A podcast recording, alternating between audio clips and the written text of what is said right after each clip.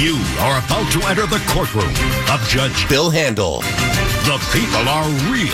The cases are real. The rulings are final. This is Judge Handel.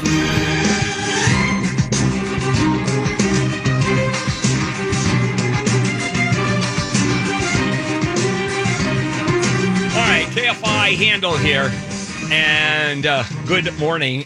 Uh, and before we get to uh, do they have a case with Wayne, I, I asked Alex to uh, give me a background real quickly on what happens uh, with the Supreme Court nominees and how do they stay secret, and especially when you have the four going down this morning in terms of who do we know and we don't yet.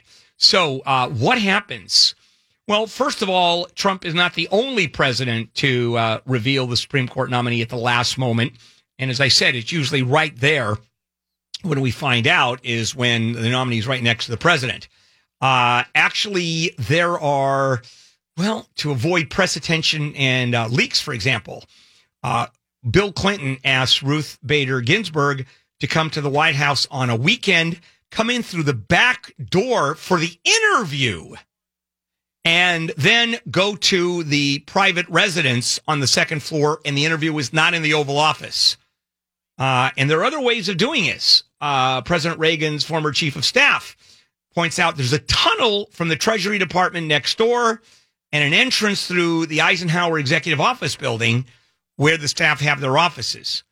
And so, and I told you about the secret tra- uh, travels uh, Samuel Alito, his visit to the White House. It was a car, there was a weekend visit, uh, checking into a downtown hotel, uh, going to a particular corner at a particular time, waiting for a car to pull up. I mean, it flashing the headlights a couple of times. Oh, it was crazy. He said, I felt like a spy. Uh, and uh, uh, Sonia, uh, Sonia Sotomayor, somewhat uh, the same thing. Uh, the president said, "Don't take a plane to Washington." They didn't want to recognize, and so it was just total crazy how they went ahead and uh, and were were secretly put in. Now this one, uh, Trump's going to take it to a whole new level. He is taking it to an entire new level. You are, if all four potential nominees are in Washington right now, there are four people in Groucho masks that are now walking around Washington D.C.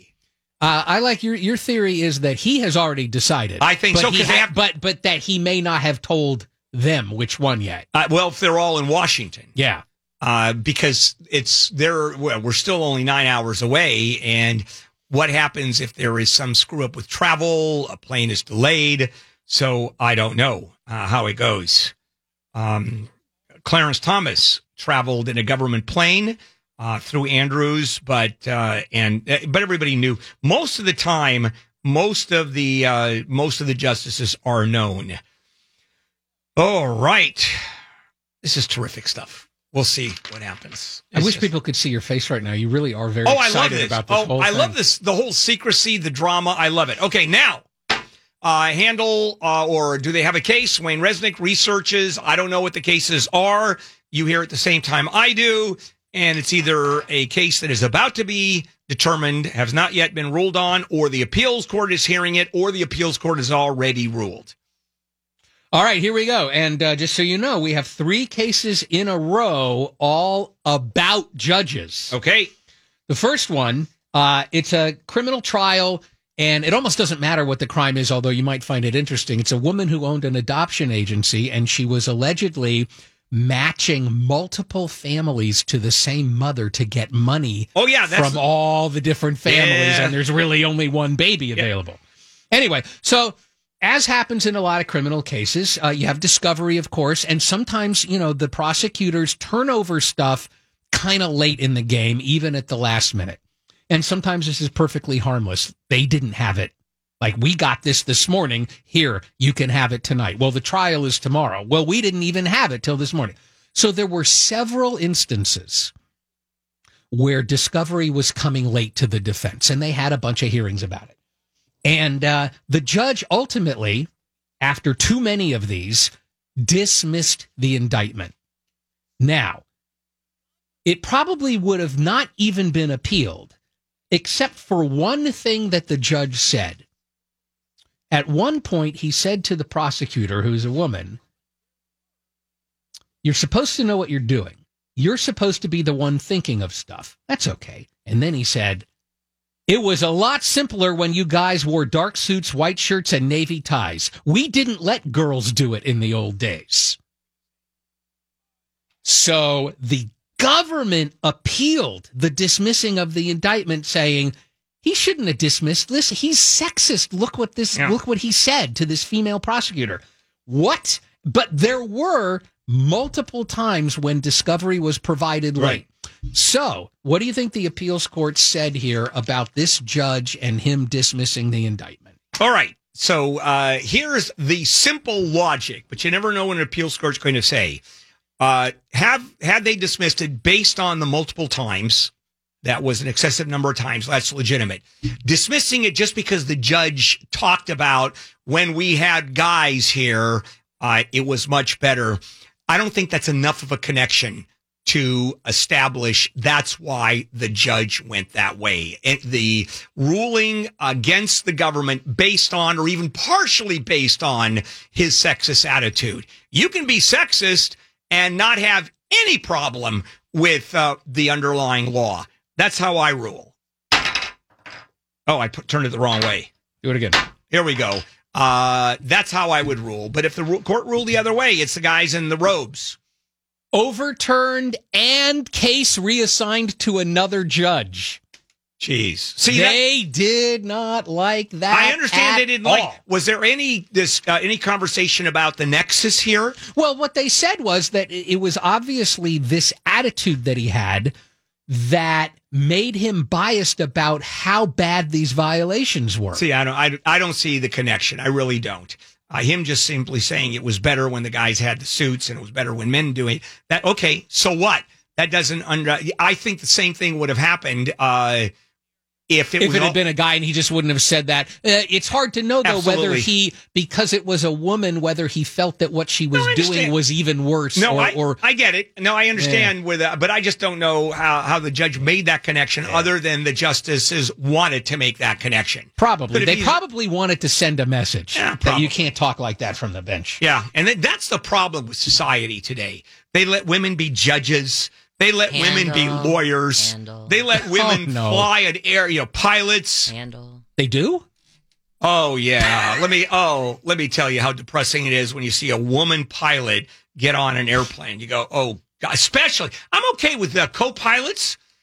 I mean, that's but oh my god. I think you should stop but talking. four stripes. Uh, when you go to a fine restaurant, is it is it you don't want the head chef to be a man, but it's okay if like the pastry chef is a woman? yes, God, I hope if he ever gets pastry held off the they're flight, it's because a female they're pilot. because baking is a woman's job. I knew he was going to say that. Uh. It's okay if they're in the kitchen. This would be a great time to take a little break. Why don't we do that, Jennifer?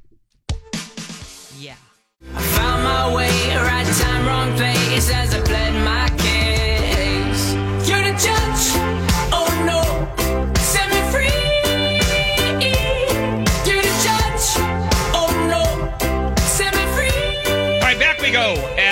uh, we finish Handel. Well, actually, we finish. Uh, do they have a case with Wayne Resnick? Big stories that we're covering, of course, the Thai rescue. And towards the end of the day, I think we are going to hear the great news that all have been rescued, the last five. And also, yeah, fingers crossed. That's right, Wayne. And uh, tonight at six o'clock, the announcement who is going to be the new SCOTUS. Do you have a, a are you pulling for somebody that No. you'd like to see? No, because it's I, no. They're all it's they're all super conservative. It's going to change the court for the next generation. I'm not in love with anybody. I think uh, that Amy uh, Bartlett, I think is her name, is the best looking one by a long shot. They're actually all pretty good looking. Have you noticed that? There was a, There, was aren't a- any really ugly, ugly uh, justices. There was an article specifically analyzing the fact that Donald Trump really factors physical appearance Maybe. into a lot of his decisions about people. They're all yes. When you think about all the heads and Gorsuch. Yeah, when you think about the exactly when you think about the the department heads that he has named, I mean, Christine Nelson, very attractive woman. Uh, you've got uh, the uh, who else? There's a few other ones that don't come to that uh, don't come to mind right now. But he likes good looking people. All right, let's go on. All right, we got another judge here, uh, and he It's a state judge who's suing the state Supreme Court in Arkansas because they said you can no longer have anything to do with any death penalty cases. Now, why would they say that? Well, let's talk about this judge. His name is Wendell Griffen. He was a Baptist minister before he was elected a judge.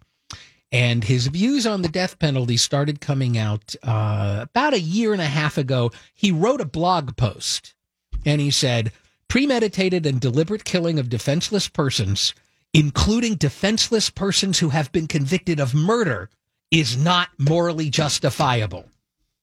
Then on Good Friday uh, of last year, he participated in an anti death penalty rally at the Capitol, then a prayer vigil outside the governor's mansion against the death penalty. And during this vigil, he laid down on a cot. Oh yeah, that was I remember that case. You remember I- that? Yeah. To be okay. Now, the same day, the very same day, a uh, drug distributor sued the state of Arkansas, which bought some of their drugs to use in executions. They sued the state and said, "Hey, we didn't know this is what you were going to do with them, and we want them back." And uh, and the case went to this judge. He immediately issued a restraining order on the state. You can't use any of the drugs.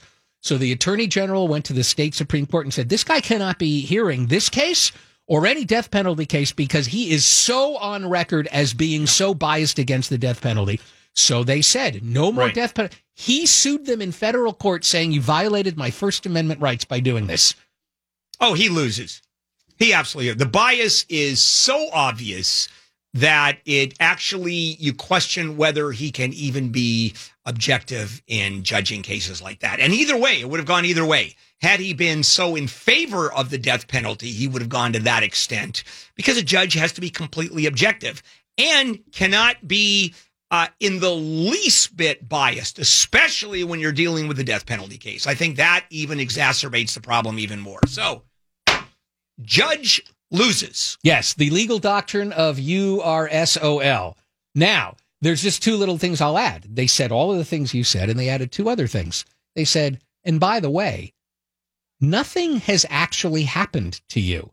You still have your job, you still have your salary. Oh, Nothing Well- really, what's really happened? They have basically changed your assigned duties at your job. Right. So No- what no- even, no what's standing. the harm to you? right. No standing. Okay, we can do one more really quickly. All right. Uh, cop sees a guy walking down the street. There's two other guys with him. The guy that we're talking about is drunk. The other two are not drunk. They're walking down the street, and he stops them and he says, "Hey, stop walking." The two guys stop. The drunk guy keeps walking for a little bit. He gets out of the car. The cop. He comes up to the guy. He pulls out his taser. The guy. Then he says, "Show me your hands." The guy shows him his hands. Then he says, "Go back towards my car." The guy starts walking back towards his car. Then the guy turns around and he points to the house and he goes, Oh, by the way, that's my house over there. The cop immediately tases him. No warning, no nothing. He gets sued. He says, qualified immunity on me. Did he get qualified immunity for tasing a guy with no warning who was stopped for a nonviolent misdemeanor, who was not fleeing or resisting, and who had just showed him that he had no weapons in his hands. I would at that point say, uh, yes, the cop was wrong. And the secret was, I believe, no weapons in his hands. And the cop already knew there was no weapon. Had the cop not known that he had no weapon uh, and he just turned and started pointing, boom, it would have, matter of fact, he probably would have been justified in shooting the guy. But at this point, cop is good. Well, cop is bad. Cop is wrong. Yeah, that's what I meant. Yeah, yeah, yeah. And so he's going to have to be sued uh, Yes, on the merits absolutely. the thing. Cop Ah, is very wrong. good. All right, Yeah. you're two for three today. I was, yeah. And the thir- and the other one, And the, other first one, is one of those crazy. you it know. was crazy. All right.